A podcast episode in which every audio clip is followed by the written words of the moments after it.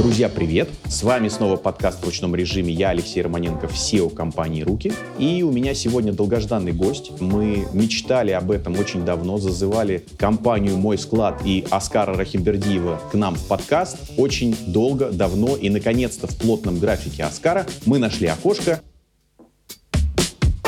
Оскар, привет. Всем привет. Скажи, пожалуйста, стакан, он наполовину полон или наполовину пуст? У меня вопрос о том, вы же очень много, ваш сервис, мой склад, очень много работает со средним малым бизнесом, и вот что вы видите, ну, скажем, допустим, по первому полугодию, как чувствует себя бизнес? Все еще так же его лихорадит, как, скажем, ну, в первой половине или вообще в 22 году? Или, в общем, немножко как-то отпускает? В общем, э, что видите? Просто кажется, что у вас достаточно большая выборка, гораздо больше, чем у многих других исследователей рынка. Все-таки 30 тысяч клиентов, причем не только в России, но еще и там ближнее зарубежье, а скоро, я надеюсь, надеюсь, да, и дальние. Ну ладно, сейчас пока про Россию. Что вы видите, как чувствуют себя малые и средние предприятия? Да, ну, во-первых, можно еще немножко в прошлый год как бы тоже посмотреть, как у них дела были по нашим. Чуть-чуть поправлю, там уже 40 тысяч клиентов, там в пути собачка успела подрасти. Да, прости. Пока мы, пока мы звали тебя да, на подкаст, у тебя уже на 25% выросло число клиентов. Очень круто, я вас поздравляю. Да, спасибо. Самое интересное, что на самом деле и в прошлом году вот мы смотрели цифры, публиковали и так далее. Вообще говоря, малый бизнес довольно неплохо себя чувствовал. Ну, Потом уже в ретроспективе удалось понять, почему. В процессе как бы было немножко удивительно. Вот там давайте мы делали, смотрели обороты, все там росло, там исследования несколько даже сделали. Делали поправку на инфляцию, но опять же в прошлом году она была очень солидной. И тем не менее, вот как растет негодяй и, и растет себе. Я для себя на самом деле понял. Это, конечно, наша специфика. То есть у нас, у нас торговля, причем торговля небольшая. И э, что происходило в течение 22 года? Уходили большие зарубежные сети, уходили бренды. Условная Zara клиентом моего склада не станет никогда.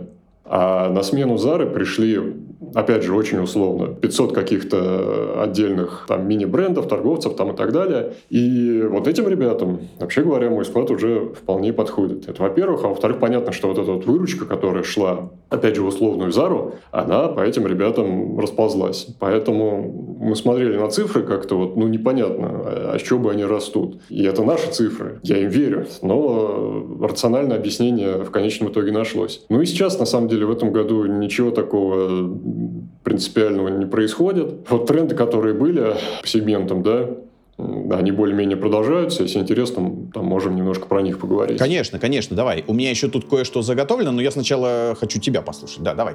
Тренды работают довольно предсказуемо. Ну, для нас, для нас есть три больших сегмента. Мы работаем с розницей, мы работаем с селлерами на маркетах, а мы работаем с классическими интернет-магазинами. Вот сейчас про них. Проще всего с интернет-магазинами у них там некая стагнация. Ну, если смотреть по оборотам одного предпринимателя, да, они вот уперлись там в какой-то уровень пару лет назад, ну и плюс-минус на этом уровне идут. Стабильность полная. Вот, на самом деле, если сделать поправку на инфляцию, может, они маленько и падают. Но не катастрофически, да, нет такого, что у интернет-магазинов все ужасно, все, там, закрывайте интернет-магазин.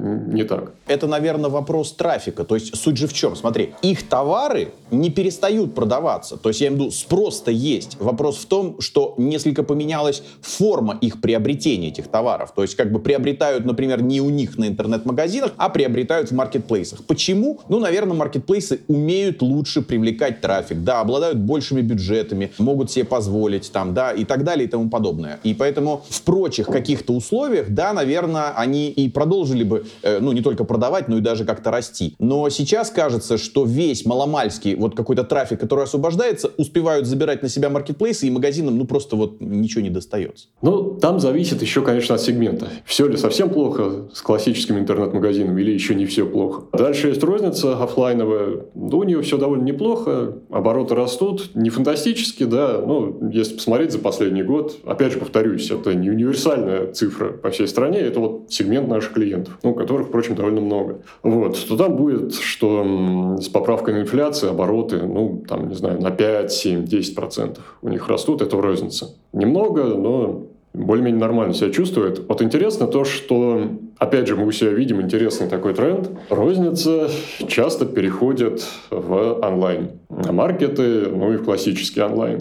Вот это, это некий тренд. Я, в общем, понимаю, почему. Потому что вот э, я предприниматель, да. Допустим, у меня есть там какая-то задача делать 200 тысяч прибыли в месяц цифра с потолка, ну, для малого бизнеса вполне типичная прибыли. Что мне для этого нужно делать? Ну, либо как-нибудь в онлайне успешно торговать, э, либо убиваться с офлайновыми магазинами, а там просто геморроя на порядок больше. Тебе нужно больше сотрудников, тебе нужно э, заниматься там помещением, всякими, не знаю, справками, соответствиями, ну. Э, кажется, что в офлайне еще куча каких-то дополнительных, не знаю, проверяющих, я не знаю, будь то пожарники или еще кто-нибудь, как будто, я, конечно, не суперспециалист, но в онлайне этого меньше. Во-первых, этого, конечно, меньше. А во-вторых, э, чисто физические моменты. У тебя заболел продавец, а магазин-то надо открывать. Ну что, поезжай сам, открывай. Вот, в онлайне с этим ну, сильно проще. Поэтому мы видим по своим как бы, клиентам, многие вот просто банально, либо все торговые точки закрывают, либо у них там было 10, осталось 2. Но обороты у них не падают, потому что переходят в онлайн. Ну и третий – это селлер на маркетплейсах. Да, у них все хорошо, они растут. Они растут там процентов на 30-40 в год, год году. Даже если, опять же, делать поправку на инфляцию. Здесь никаких особых нету откровений. Единственное, что еще могу сказать из интересного. Да, розница переходит в онлайн, да, селлеры растут, но розницы все-таки много. Поэтому еще одну такую штуку мы периодически смотрим. Это вот просто как суммарные обороты э, бьются между онлайном и офлайном. Ну, понятно, что с 2021 года вот у нас онлайн делал всего лишь треть, то есть две трети, соответственно, офлайновые были продажи. И за два года дошел до половины, ну вот он в это вот 50 на 50, кажется, вот именно в 23 году уже более-менее уперся. Уже си- сильно больше не растет. То есть, возможно, это по нашим клиентам э, будет такой тренд как бы уже горизонтальный. Слушай, ну а еще же ты упомянул уже про некие сегменты. Интересно, э, если ты можешь какие-то выделить. Мы иногда, э, и даже мои там слушатели говорят, вот ты любишь упоминать, ну какой-нибудь, например, Кант в качестве примера. Но я э, имею в виду на этом очень ярком э, примере э, можно видеть, что все-таки есть э, какие-то специализированные магазины, которые торгуют таким очень специальным товаром, где кажется, что необходима довольно высокая такая экспертиза самого продавца, может быть, магазин музыкальных инструментов, или вот, э, опять же, упомянутый Кант, это э, какие-то активные виды спорта. И, в общем, это не, так, не очень масс-маркет, который вот прямо можно пулять там на маркетплейс. Ну вот, э, если ты еще какие-то э, имел в виду, да, еще какие-то сегменты, то, э, ну да, вот поделись. То есть, собственно, когда marketplace не всегда решает задачу. Да, конечно. На самом деле ты очень хорошо сегмент, э, один из сегментов э, обозначил, там, где нужна некая экспертность. А если, не знаю, мы выбираем корм для животных, там небольшой выбор, он везде одинаковый, четыре производителя, любой нормальный человек пойдет покупать на маркете. И как назывался магазин, в котором селлер, у которого последний, момент, э, последний раз реально был заказ, я не помню, естественно. И никто не помнит, это неинтересно. Действительно, есть э, сегменты там всякое, ну, условно, там хобби, да, музыкальные инструменты, наверное, все-таки для большинства покупателей это хобби, а не профессия. Вот, еще э, хороший пример – это всякая, ну, условно, дизайнерская одежда. Вот, это тоже такая история. Если мы что-то покупаем, какой-то ширпотреб, который прекрасно знаем, как выглядит, там, ну, не обязательно ширпотреб, да, какой-то бренд известный. Там пошли, не знаю, на Wildberries, на Ламоду, куда-то еще выбрали. Мы прекрасно знаем, как это выглядит,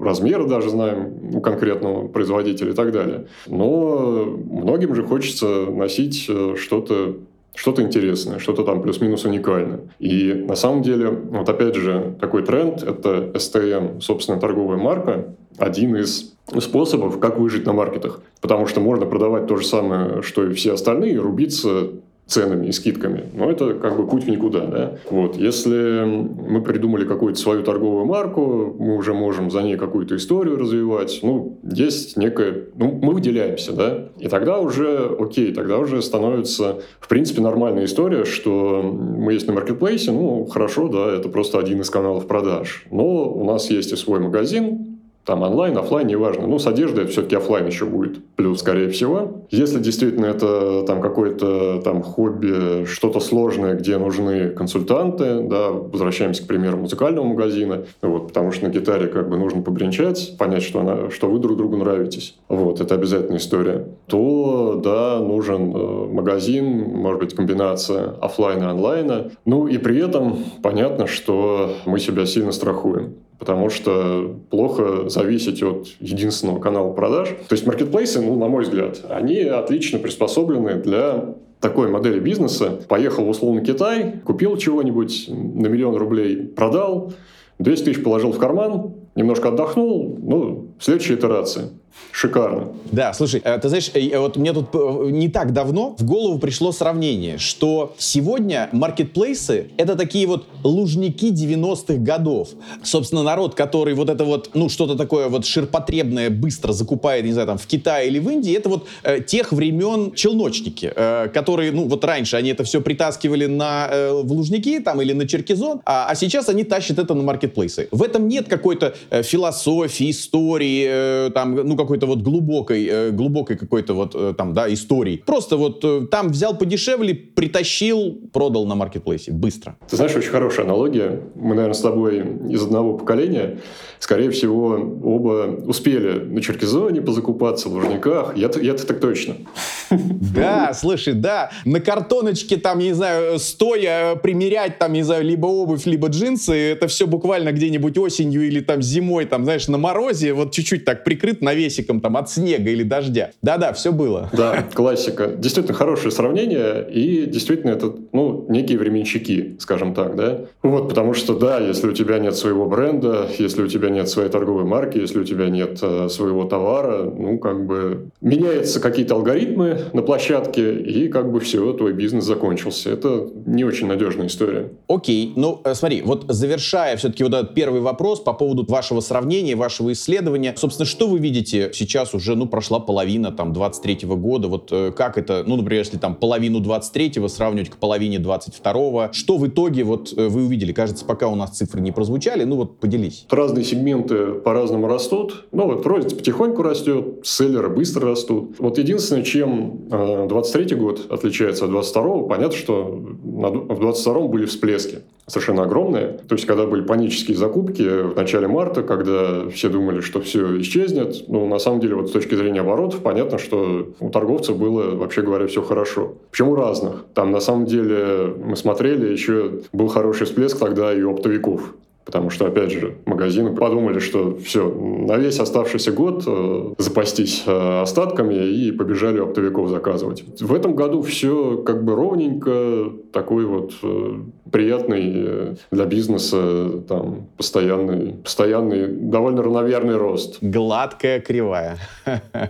По сути, да. Слушай, ну я добавлю, наверное, э, нотку позитива в эту историю. Мне кажется, что это тоже, в общем, ну определенным образом как-то описывает ситуацию. Э, ну для наших слушателей, там, зрителей, что вот буквально не так давно АКАР, это Ассоциация коммуникационных агентств России, выпустила данные по состоянию рекламного рынка. Почему я об этом говорю и почему э, хочу сказать нашим э, слушателям, что все-таки это отражает определенным образом деловую активность, потому что реклама — это следствие того, или некое производное того, как чувствует себя э, вообще бизнес. И э, Акар говорит о том, что полугодие первое, 23-го, к полугодию 22-го они насчитали плюс 27% роста. Но, что еще очень важно, что плюс 19% это первое полугодие 23 к первому полугодию 21 -го. То есть, в принципе, рост есть и к 22 и к 21 году. То есть, э, еще до там известных событий, да.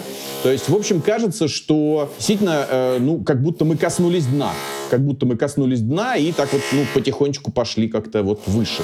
Ну, как бы чудес не бывает. Понятно, что есть э, максимальная там емкость, э, и на самом деле ее публикует Росстат Росстат ежемесячно, там можно смотреть, там вот как раз э, по розничной торговле, ну, розничная торговля с точки зрения Росстата, это не важно, дистанционная или как бы офлайновая. Вот, там, конечно, был огромный провал, это было сильнее, конечно, чем когда был кризис с 2015 года, когда там доллар упал в прошлый раз. И, опять же, чудес не бывает. Вот если смотреть, как там наша эта несчастная экономика растет, не растет, ну, конкретно торговля, да, то вот э, ты говоришь, по рекламе выросла к 2021 году. Вот если пересчитывать по официальным абсолютно данным, да, никаких домыслов, вот, если пересчитывать в натуральном выражении с коррекцией на инфляцию, то вот оборот нашей розничной торговли в России, он примерно там плюс-минус на уровне там какого-нибудь 2012 года.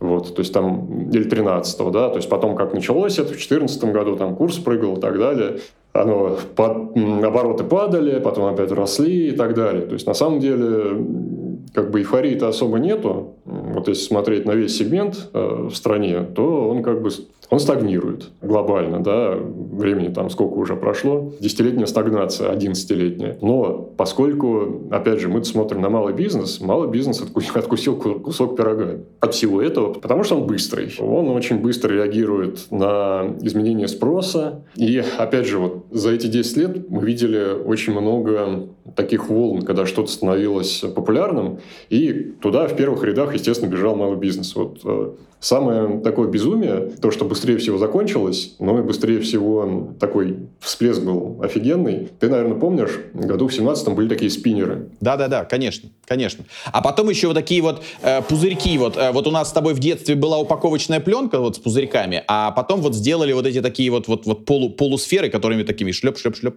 Да, и вот на такие штуки понятно, что малый бизнес, он мгновенно реагирует. Опять же, вот эти чуваки, да, которые бегут в Китай, там закупают на миллион, быстро продают и думают, какую следующую нишу у него будет. Вот здесь, естественно, во-первых, очень быстро малый бизнес. Во-вторых, ну это такой пример совсем даже не сезонного, а одноразового какого-то товара, одноразового безумия, да, вокруг спиннеров. Есть просто мода. То есть, например, э, году там условно, не знаю, тоже, кстати, в 16-17 э, стало модно открывать какие-то там магазины крафтовое пиво, крафтовое, не крафтовое и так далее. Вот опять же, больших сетей там не было, и э, ну, больших сетей другой формат, другой ассортимент, и а спрос был.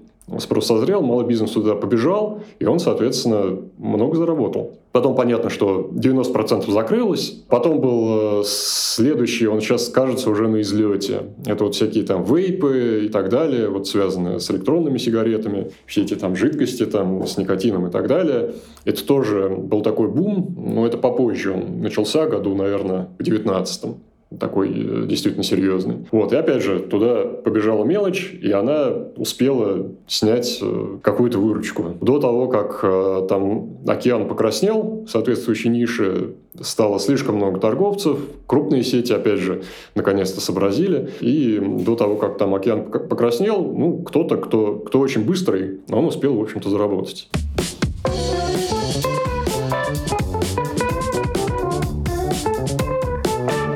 Ну да, слушай, э, скажи, пожалуйста, а вот, э, опять же, если говорить о э, факторах роста или, например, ну, факторах, мешающих росту, вот, казалось бы, мы сейчас обсудили, да, рыночные условия, ну, кажется, неплохие. Ну, и вот, то есть, с одной стороны, вроде бы рисуется кризис, а с другой стороны, время возможностей, да, и мы видим бизнесы, которые эти возможности использовали. Ну, что, собственно, население готово покупать. Да, да, ты сказал о том, что, ну, есть вопросы связанные там с э, доходами э, там, и так далее. Но тем не менее, как бы объективно по вашим данным мы видим, что ну, бизнес продает. Значит, все-таки люди там как-то покупают. Как на ваш взгляд, вот на взгляд там э, мой склад, какой-то топ причин, ну, например, не расти вот в текущих э, обстоятельствах? Слушай, здесь, наверное, нельзя выделить вот какую-то одну причину, универсальную для всех. Но я все равно выделю. Наверное, топ-причина – это она всем известная. Это когда бизнесом называют самозанятость. Вот это номер один. Там семейный бизнес, вообще кто-то может в одиночку заниматься, кто-то доходит до того, чтобы продавца найти и так далее. Особенно, естественно, в офлайне. Часто, если у тебя есть одна точка, ты, ты к ней привязан, набрал кредитов, вроде бы надо бы где-то еще попробовать пооткрываться, а, а на что? Кредиты еще не отдал, еще столько же набирать, ну как бы, и остатков у меня станет больше в два раза, если я еще одну точку открою. Ну или, может быть, ограничение из-за ниши, то есть там какой-то совсем там нишевый товар, есть там какой-то спрос, и хоть ты там 90% спроса этого по всей стране на себя замкнешь, все равно там будет не очень здорово. Поэтому, наверное, ты знаешь, я бы сказал, что вот кто не растет, опять же, по наблюдениям, Вот кто не растет в течение какого-то времени, с большой вероятностью не вырастет никогда. То есть это какая-то системная причина. Да. Ну, в себе, в модели, которую выбрал вот с самого начала, к нам приходят обычно новые бизнесы. Часть таких, кто уже там 10 лет проработал, ну, есть, конечно, но их скорее меньше. Вот, соответственно, мы их наблюдаем на взлете. Вот если кто-то пришел, у него была одна точка, потом две, три, э, уже там пять в течение года, понятно, они, скорее всего, очень быстро вырастут. То есть это, это видно практически сразу. Вот чудес не бывает. Вот если ты сидишь в режиме самозанятости 5 лет, то, скорее всего, следующие 5 лет ты тоже будешь сидеть в режиме самозанятости. То есть просто, э, может быть, опять же, ну даже нет вот этой потребности в масштабировании. То есть тебя все устраивает, и, э, ну вот мы иногда говорим это из выпуска в выпуск, э, это просто форма занятости. Вопрос в том, что, окей, может быть, у тебя нет трудового контракта там с какой-то компанией, которая дает тебе работу, но для тебя это просто форма занятости. Но э, вряд ли это можно назвать бизнесом. Да, это форма занятости. Ну, опять же, ничего плохого в этом нет. Посмотрим, да, не знаю, на какую-нибудь Европу, где там несколько веков не было каких-то там приключений с собственностью, никто ничего не отнимал там и так далее. Вот есть там какой-нибудь семейный магазинчик, который, не знаю, там 150 лет, да? На первом этаже магазин, на втором этаже владельцы живут. И всех все устраивает. Это нормально абсолютно, да, то есть э, мы же не говорим, что а, кошмар. Но да, то есть если с самого начала не было фокуса, и, наверное, ты знаешь, еще если не было желания, готовности, да, энергии постоянно пробовать что-то новое. Потому что вот давай отмотаем каких-нибудь там 15 лет назад.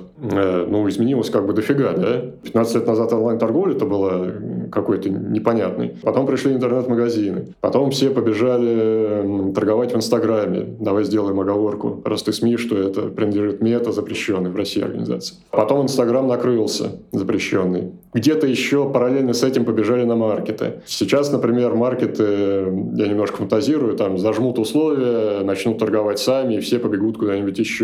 Ну, 15 лет не безумно много, а бизнес, как бы ландшафт поменялся несколько раз, причем радикально. И как бы, ну, не меняешься, не меняйся, либо вымрешь, либо, либо расти не будешь. Ну да, да, бизнес такая очень динамичная э, среда, и поэтому, да, в общем, либо ты, ну, как-то соответствуешь и также, ну, я имею в виду, любопытен э, и открыт всему новому, чтобы пробовать, тестировать, либо тебя обскачут твои конкуренты, которые первыми э, попробуют какие-то новинки. Ты упомянул про маркетплейсы. Вот э, мы, в общем, тоже бывает частенько из раза в раз задаем этот вопрос нашим экспертам. Это Э, благо, это зло, как правильно готовить э, маркетплейсы, чтобы, в общем, скорее это вот именно во благо бизнесу э, происходило. Может быть, не возникала, вот знаешь, такая прям зависимость, что вот кроме маркетплейса ты, в общем-то, ничего больше и не можешь.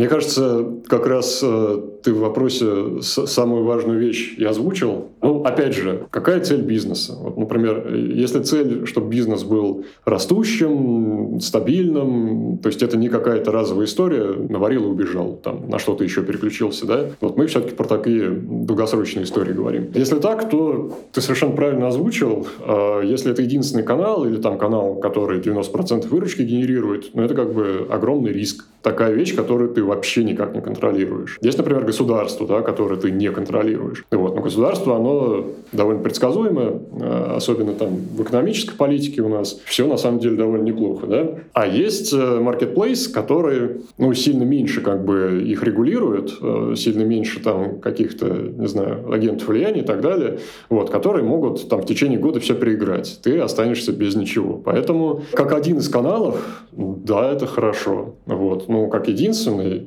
это абсолютно огромный риск. Поэтому вот мы у себя, опять же, видим очень большую долю, я говорил, такой комбо, да, то есть у тебя есть э, какая-то розничная точка или несколько, и параллельно эти ребята начинают торговать на маркетплейсе. Вот для них вообще все хорошо. У них склад есть, товар есть, поставщик есть. Ну, процессы надо, конечно, немножко там подпилить, чтобы с маркетами работать, но, в принципе, основное все есть. Вот, и более того, у тебя есть какой-то способ, если у тебя есть э, магазин собственный, да, чтобы, например, покупатели, которые приходят на площадку, ну, постепенно конвертировать, э, перетаскивать в свою лояльную аудиторию. Если ты безликий, непонятный, там, только на, на витрине Озона присутствуешь, ну, ты как бы никто. Ты выделяешься ценой и, возможно, сроком доставки. ну и как бы все. Соответственно, Marketplace — это не единственная, не должен быть единственной, единственной возможной площадкой. Тогда все хорошо, там, просто, тогда просто надо уметь их готовить. Окей, а вот э, по вашим наблюдениям, учитывая все-таки, что вы вот, э, ну такой э, сервис омниканального маркетинга, не только, вот э, ты говорил об этом во многих интервью, не только связанный со складом, с учетом. Собственно, как ты видишь распределение каналов? Какие доли? Вот э, как сейчас бизнес привлекает к себе? Ну, лиды покупателей, что вы видите? По лидам мы не очень видим, э, на самом деле. Мы все-таки больше видим э, по продажам, как оно продалось.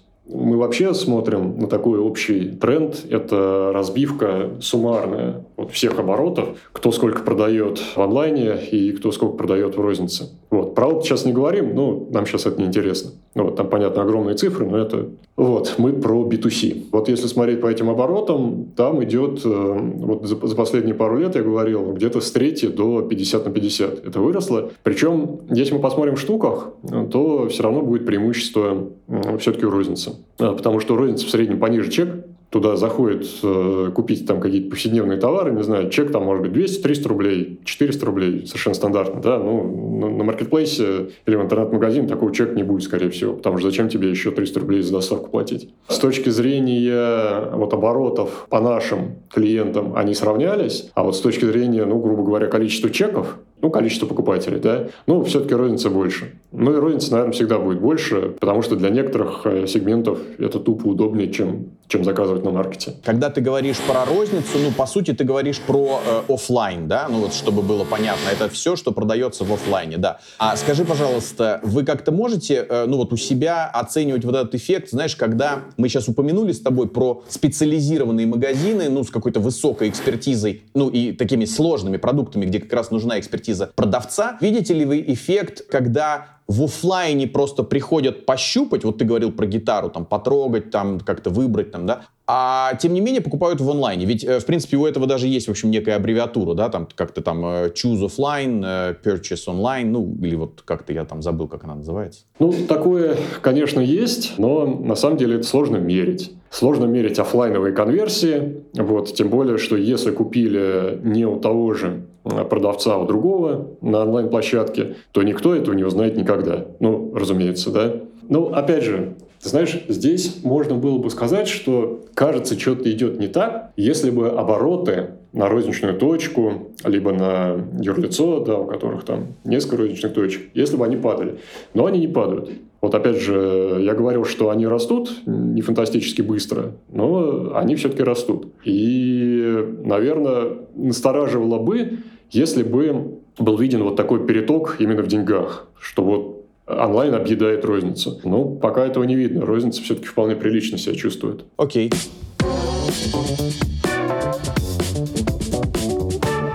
Хорошо. Вот про вас, как про бизнес, э, ну, я имею в виду, мой склад. Вот э, мы проговорили, что Э, для бизнеса открылись, открылись определенные окна возможностей, связанные там и с параллельным импортом, ну, там, да, целый, целый, с уходом там крупных брендов. Вот, собственно, как эти окна возможностей сказались на вас? Что из этого вы использовали? Что предложили, ну, вашим клиентам, предложили рынку? Ты знаешь, если немножко назад отмотать, самая большая возможность причем, цинично говоря, возможность была после пандемии, после 2020 года. Почему цинично говоря? Потому что ничего хорошего нету, как бы. Но если посмотреть вот именно на наши цифры, мы в 2021 году очень сильно а, выросли, мы, мы вышли на какой-то новый уровень, сколько новых клиентов приходит. Опять же, уже, уже в конце 2020 года собирались, думали, а что же произошло, а что такого мы сделали правильного? Да ничего особо правильного мы не сделали, просто мы в онлайне. Вот. И, собственно говоря, да, весь мир перешел в онлайн, и в том числе наш российский малый бизнес тоже в 2020 году, мне кажется, уже тоже, ну, не полностью, конечно, но очень значительно перешел в онлайн. По 2022 году ситуация похожая. Не такой сильный, но тоже скачок по количеству новых клиентов. Тоже думали, а что же такое вообще происходит? И в основном, наверное, две причины. Первое – это параллельный импорт, это уход больших брендов, куча новых торговцев.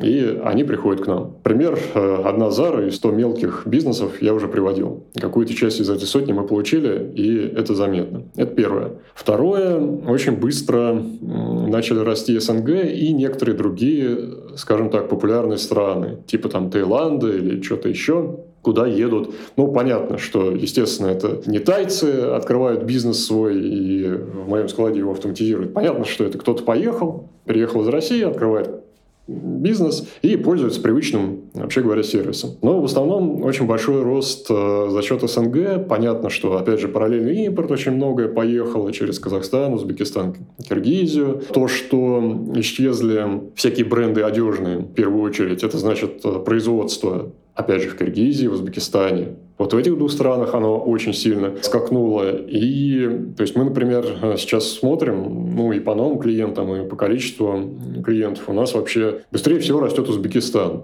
Хотя мы там осознанно ничего не делали, не делаем.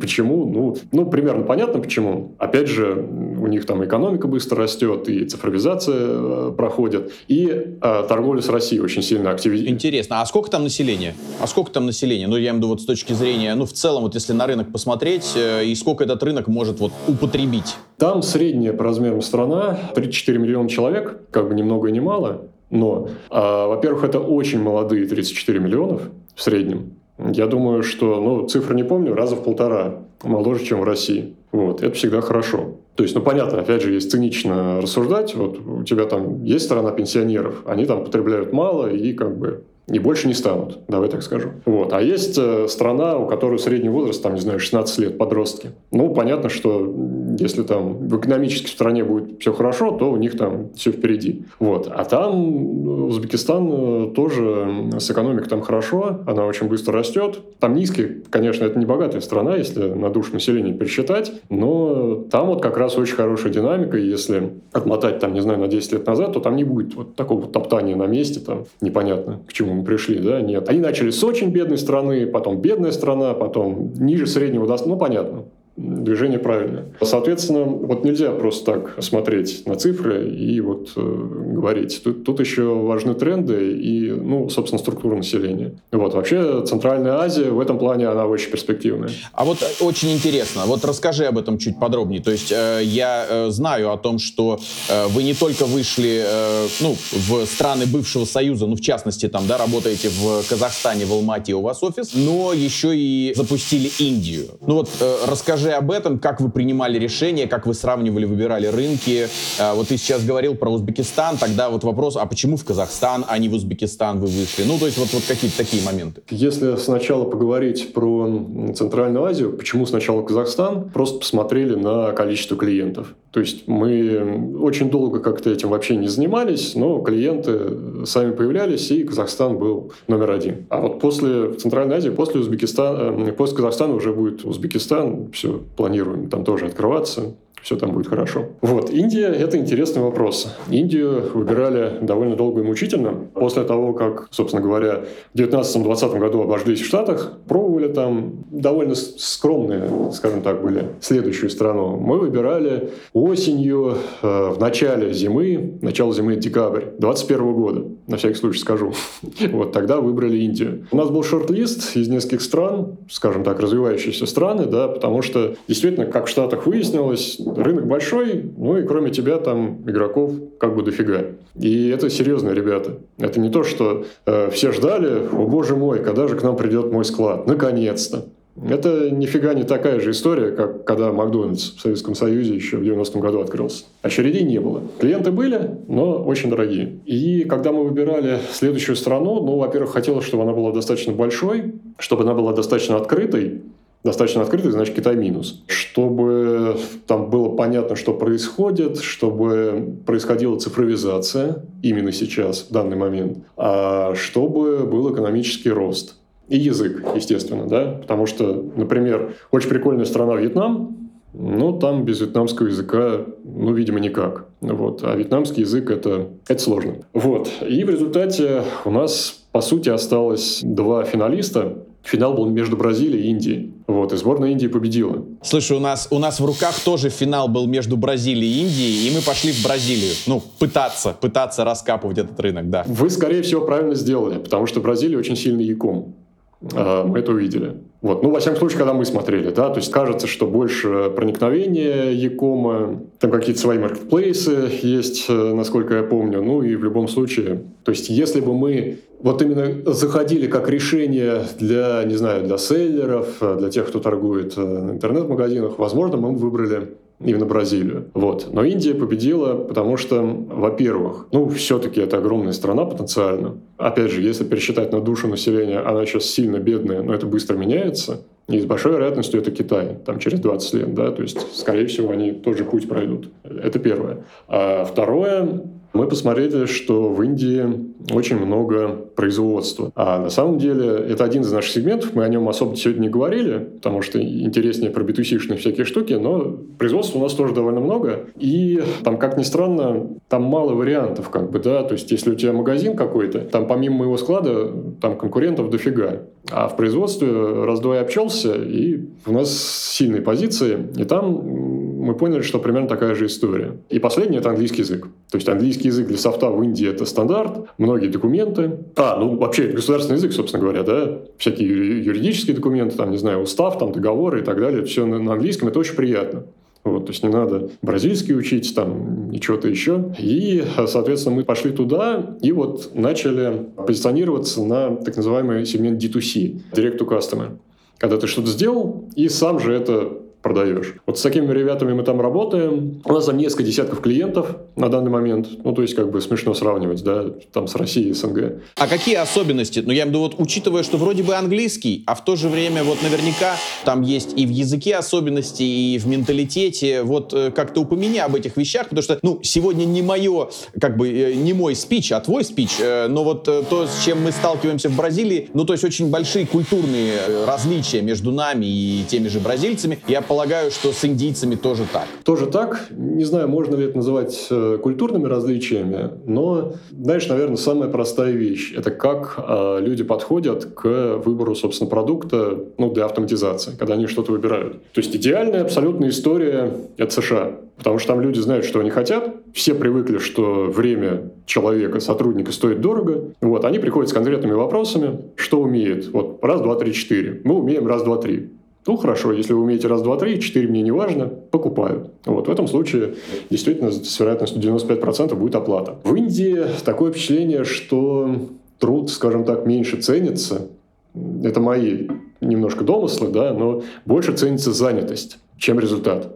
Давай вот так скажем. Народу много, и все должны работать. Соответственно, более такой э, философский подход к выбору софта. А расскажите, что у вас есть. Ага, вот это, вот это, вот это. То есть, на самом деле, 3-4 онлайн-демо — это нормально, абсолютно, перед продажей. Это такое важный, важное решение. Да? Опять же, у нас в России можно там купить какой-то сервис на месяц. Ну, попробуй. Ну, не пойдет, значит, не пошло. Это не судьбоносное решение. В Индии все серьезно. Зато, если они определились, то они очень часто платят за год сразу. И они знают, что они будут этим пользоваться. Соответственно, вот на двух крайних точках э, как бы такого спектра, как происходит выбор софта, это, это США и Индия. Россия где-то посередине, мне кажется, ближе к США. У нас все-таки бизнес-культура такая более конкретная. Нет у меня времени с вами болтать, у меня есть конкретные задачи, покажите, как вы их решаете. Не решайте, я побежал, решаете, я плачу. Кроме того, э, проблема дешевого труда. Понятно, что, наверное, это преувеличены, все эти байки там про индийских программистов, которые их огромное количество и так далее. Но, но как обычно, в каждой шутке есть доля правды.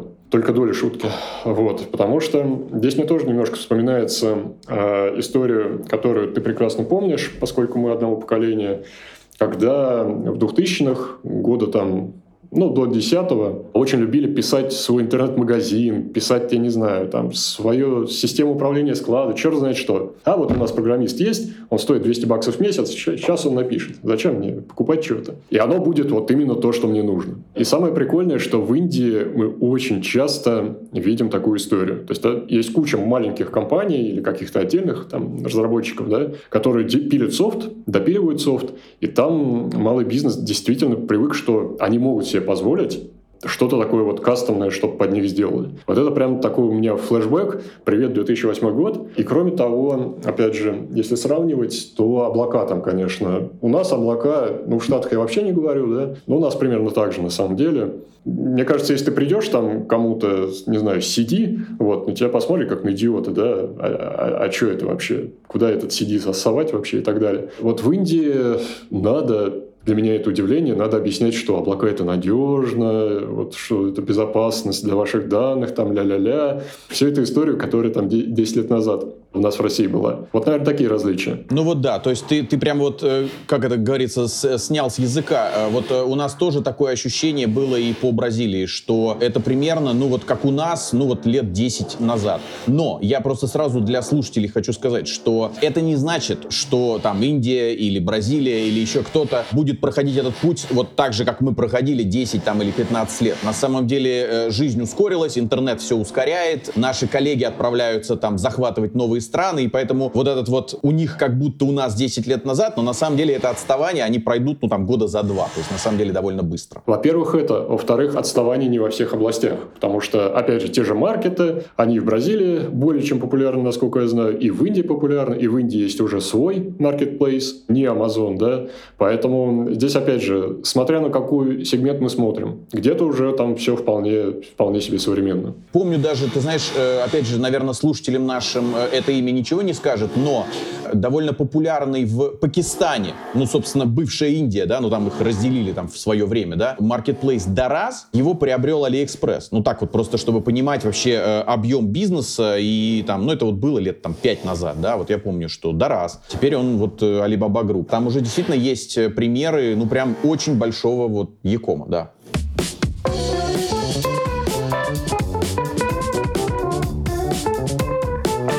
Слушай, ну а вот, э, опять же, если так немножко, ну, как будто пофилософствовать, но мы все-таки вот для малых, средних предпринимателей. Вот смотри, вашему бизнесу 16 лет. Вы прошли уже не один кризис, который у нас, э, ну, там, случаются с определенной периодичностью. Ты знаешь, я помню слова одного своего приятеля, он говорит, старик, слушай, ну вот мне 50 лет, и я устал каждые 5 лет э, начинать жизнь сначала. Вот э, как э, предпринимателю не опустить руки? Где искать, ну, не знаю, вдохновение и вообще вот лайфхаки от э, Оскара Рахимбердиева? Ты знаешь, э, я могу про нас рассказать, естественно, чтобы не философствовать, но сразу скажу, что нам, конечно, отчасти повезло. Потому что, опять же, той же самой торговле нашим клиентам, естественно, было сложнее. И из того, что мы видели, для торговли на самом деле самый сложный кризис был, конечно, 2020 года. Особенно, когда всех закрыли, магазины закрыли, оставили там только еду, там что-то еще, предмет первой необходимости. И самое было неприятное, было непонятно вообще, сколько это продлится. Вот с этой точки зрения какой-нибудь там кризис 14-15 года, это, в общем, фигня. Кризис 22 года, если смотреть вот только на экономические последствия, да, вот, то это, в общем, тоже не особо что-то такое заметное, если честно. Ну, кризис 2008 года, мы тогда совсем были мелкий стартап, у нас тогда было плохо, стало ужасно, там, или наоборот, поэтому ну, я помню, да, твои интервью, ты говоришь, ну, было 20 клиентов, там, типа, один отвалился, стало 19. Ну, боже мой, вот, да, вот да, уж да. прям да. трагедия, да. Да. А вот серьезно было в 2020 году, действительно, и еще было абсолютно непонятно, о чем можно ждать. Но здесь, на самом деле, из практических вещей э, я просто для себя сделал такой, ну, два сценария. Там первый сценарий относительно оптимистичный, когда там кто-то, большая часть наших клиентов отваливается, мы там медленно привлекаем новых и так далее. Вот. И у меня был совсем мрачный сценарий, типа половина клиентов закрывается вообще нафиг, новые приходят, но мало, давайте как бы вот промоделируем, что это такое. Ну, вообще у меня,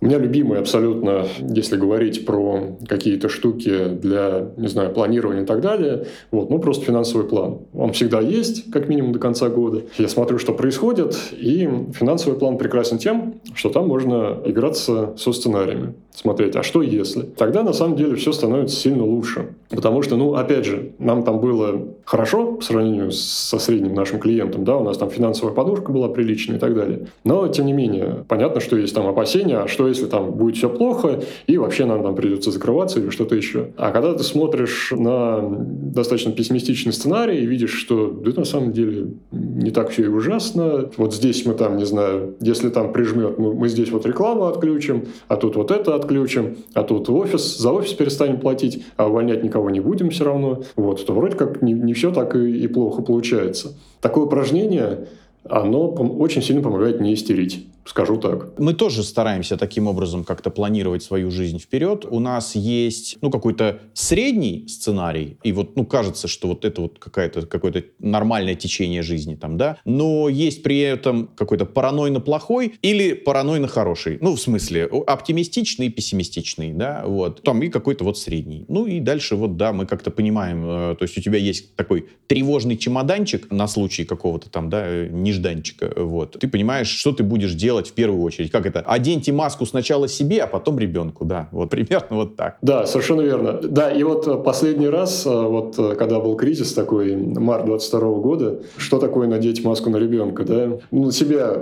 надел, посмотрели, финансово вроде нормально все. Но сотрудникам как бы волнительно, да, просто сделали, выплатили там одну не безумно большую, но не безумно маленькую премию месячную. Что, ребят, вот есть опасения, что там памперсы исчезнут. Вот закупитесь и не дергайтесь. Вот. А то, что премию компания выплачивает, это как бы руководитель может говорить, а, у нас все хорошо, но ему никто не поверит. А если это еще и с премией сочетается, то, возможно, он говорит правду. Слушай, ну, э, ты знаешь, насчет сотрудников я согласен. Э, в общем-то, и сейчас, вот когда там в начале 22 года тоже там случились события, э, тоже все очень волновались. Вот, и, ну да, я собирал ребят, показывал там, ну, некие графики, нашел, значит, как чувствовала себя российская экономика. И это вот прям вот все те, все те события, которые, ну, вот нам с тобой уже выпали, там, 98-й, там, 2008 2014 15 там, ну, 19 20 Я говорю, ребят, ну, смотрите, вот, вот, вот оно вот, вот там падает, вот, а потом примерно на интервале полтора-два года, ну, как-то бизнес адаптируется и растет. Причем, обратите внимание, там, с 98-го, когда экономика еще была такая, ну, более какая-то, ну, планово, такая плановая еще советская, не знаю, перестроечная там, да, длительность этих кризисов, она, она сокращалась э, ввиду того, что малого бизнеса становится больше, он более изобретательный, гибкий, и все время вот, значит, э, придумывает какие-то способы, ну, как выкрутиться. И этот переживем. Я имею в виду, это вот начало 22-го. Ну вот, собственно, мы с тобой сегодня говорим, что, э, ну вот, э, кажется, по ряду признаков, э, не только мой склад, но и там какой-нибудь Акар, там и прочее, тем не менее, видит, э, ну, такие признаки, признаки роста, восстановления. Это здорово. Скажи, пожалуйста, если бы ты сейчас не был погружен сильно в мой склад, в управление довольно большой командой, там у вас, наверное, под 300 человек. Я помню, ты когда-то называл 200, но я тоже когда-то назвал 30 тысяч клиентов. Ты теперь сказал 40 тысяч, поэтому я полагаю, что у тебя там уже под 300 человек народу. Что бы ты сейчас запустил вот как, как, как сервис, как бизнес? Ты знаешь, просто рекомендация для наших слушателей, для бизнеса, вот, а в какие стороны посмотреть? Где, если не совсем пусто, то, по крайней мере, ну вот там еще, как ты говоришь, да, не красный кровавый океан, то есть э, там еще есть какие-то возможности. Вот что-нибудь тебе такое видится, рисуется? Рисуется. Ну, мне интересно отталкиваться от технологий. Вот появилась технология, а потом придумали, а что же с ней делать. И здесь я буду абсолютно банальным. Понятно, что там нейросети, текстовые прежде всего. Но это безумно крутая штука, которую мы еще не научились готовить. То есть вот был э, весной такой всплеск, все там какие-то идиотские вопросы, задачки задавали, там чаты GPT и так далее. Но наигрались, Всплеск прошел, но инструмент, он есть, он очень мощный, и мне кажется, мы не научились им пользоваться. Вот, у меня нет, конечно, готовых каких-то идей, но вот если бы там мозги не были чем-то еще заняты, я думаю, что я бы, конечно, пошел э, как бы придумывать, вот, а как это можно более полезно применять, чем всякие дурацкие картинки рисовать. Слушай, ну здорово. Не, э, ну ты хоть и говоришь, что вот, мол, дескать, банально. Но ты знаешь, я тоже вот для понимания, э, для, для, для слушателей скажу. Смотрите, мы вообще вот так активно играться с этим стали всего год назад. Ну, то есть как-то вот год назад, вот я не помню точно, там сентябрь, октябрь, там открыли доступ, появился там чат GPT, и все кинулись в него играться. Ребята, год прошел. И на самом деле за год это стало чем-то совершенно э, естественным и нормальным. Э, не знаю, э, масса компаний, ну, особенно вот IT-компании, там вот мы делаем рекламный сервис, там коллеги, мой склад, делают сервис омниканального управления не знаю, продажами бизнеса. И так или иначе все экспериментируют и учатся, собственно, что от этого можно ждать. Мало того, мы все отдаем себе отчет, что какой-нибудь там чат GPT там 3,5 или чат GPT 4, он ведь на самом деле ограничен в объеме данных, то есть там, по-моему, четвертый ограничен там что-то на 21 год. Ну, я имею в виду, то есть он, он не имеет доступа вот сейчас как бы в открытый интернет. То есть что случится, когда, по сути, э, ему этот доступ откроют, и у него еще на те выпавшие два года там увеличится массив данных, и будут появляться постоянно какие-то новые там, да, подпитка. Поэтому, ну, на самом деле, да, действительно, то есть вот сейчас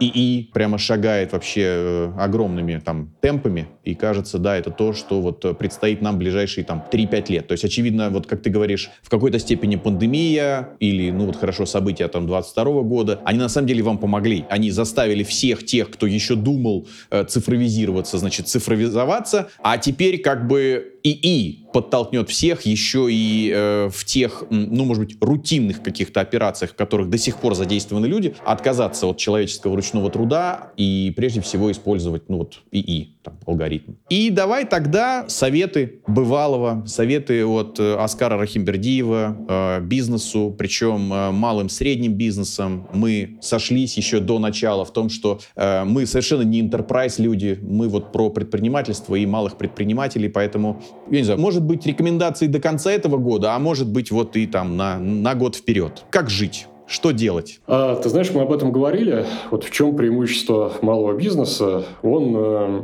он умеет очень быстро меняться. Это огромное преимущество. Ну, я сейчас абстрактно говорю, не про какой-то там конкретно э, там сегмент и так далее, да. Вот, поэтому э, меняется все очень быстро. И там кажется, что сложно, да, вот есть там какие-то мега-мега там компании, а что с ними делать? А на самом деле все очень просто. Там компании большие, они очень неповоротливые вот было бы сложно, если бы у нас, знаешь, была такая стабильность, вот как я пример э, приводил, да, какая-нибудь Европа, какой-нибудь семейный магазин, ничего не меняется уже 200 лет, торгует одними и теми же товарами, вот тогда, наверное, да. Сильно там все зависит от того, какие у тебя ресурсы там при рождении, например, там в семье и так далее. А сейчас, когда все меняется очень сильно, каждые 2-3 года, ну, как бы вот э, нужно просто смотреть, что происходит и как это можно применить э, в своем бизнесе. Вот такой максимально общий, поэтому максимально бесполезный совет. Слушай, не, ну, а совет хороший, давай я, может быть, попробую его чуть-чуть э, перефразировать, ни в коем случае не пытаюсь как это э, отобрать у тебя, но фактически ты сказал о том, чтобы все-таки руководитель не бизнеса. Он же, наверное, и владелец, поскольку мы говорим о каком-то небольшом э, объеме. Сохранял определенный уровень абстракции, не закапываясь в операционку. Потому что операционка, по сути, она вот, вот сужает твой э, там и какой-то горизонт, э, э, там взгляд, горизонт, угол, э, не знаю, горизонт планирования. Ты не видишь, что происходит вокруг, и в конечном итоге, ну да, то есть ты можешь вот так вот зашоренно идти по какому-то проторенному, понятному пути, но не видеть, э, что происходит вокруг, не отслеживать конкурентов, не отслеживать какие-то тренды. Поэтому да, наверное, все-таки сохранять определенный уровень абстракции. А для этого, давай вот мы прям подведем такую, для этого нужно автоматизироваться. Собственно, что делает мой склад? Да? Автоматизироваться, э, во-первых. Во-вторых, добавлять прозрачности, ну то есть управлять бизнесом на основании цифр, данных. Там, да? И поэтому вот цифры, данные, автоматизация — это то, что как раз и позволит этот уровень абстракции сохранять, выделить время, но не для того, чтобы там лежать где-нибудь там под пальмой, а все-таки, ну да, отслеживать и понимать, что ты будешь делать. Ну, год, наверное, это короткий интервал. Что ты будешь делать, ну, там, года через три. Вот это какой-то средний, наверное, интервал планирования. Ты знаешь, у меня еще дополнение. Ребята, работайте с цифрами. Цифры это Да, да, дата-дривен, э, дата-дривен, но здесь даже не маркетинг, а вообще вот э, там, я не знаю, управление вообще, бизнесом. Вообще весь бизнес, управление да, бизнесом. Да, да, да. да, Нет, да, это, да, это, да. это обязательно. Без этого, я думаю, что везде, но абсолютно точно в торговле полная фигня. Не, абсолютно. Это бизнес такая штука жесткая, здесь невозможно. А я так чувствую. Ну нет. То, что ты чувствуешь, оно либо подтверждается данными, либо нет. Вот, собственно, и все. А, как говорится, цифры вещь упрямая. На этой позитивной ноте мы заканчиваем. Тебе огромное спасибо. Мы невероятно счастливы, что все-таки удалось найти окошко в твоем плотном графике. Успех! Спасибо, что пригласил, и спасибо всем, кто нас слушал. Всем пока. Классно. Всем пока.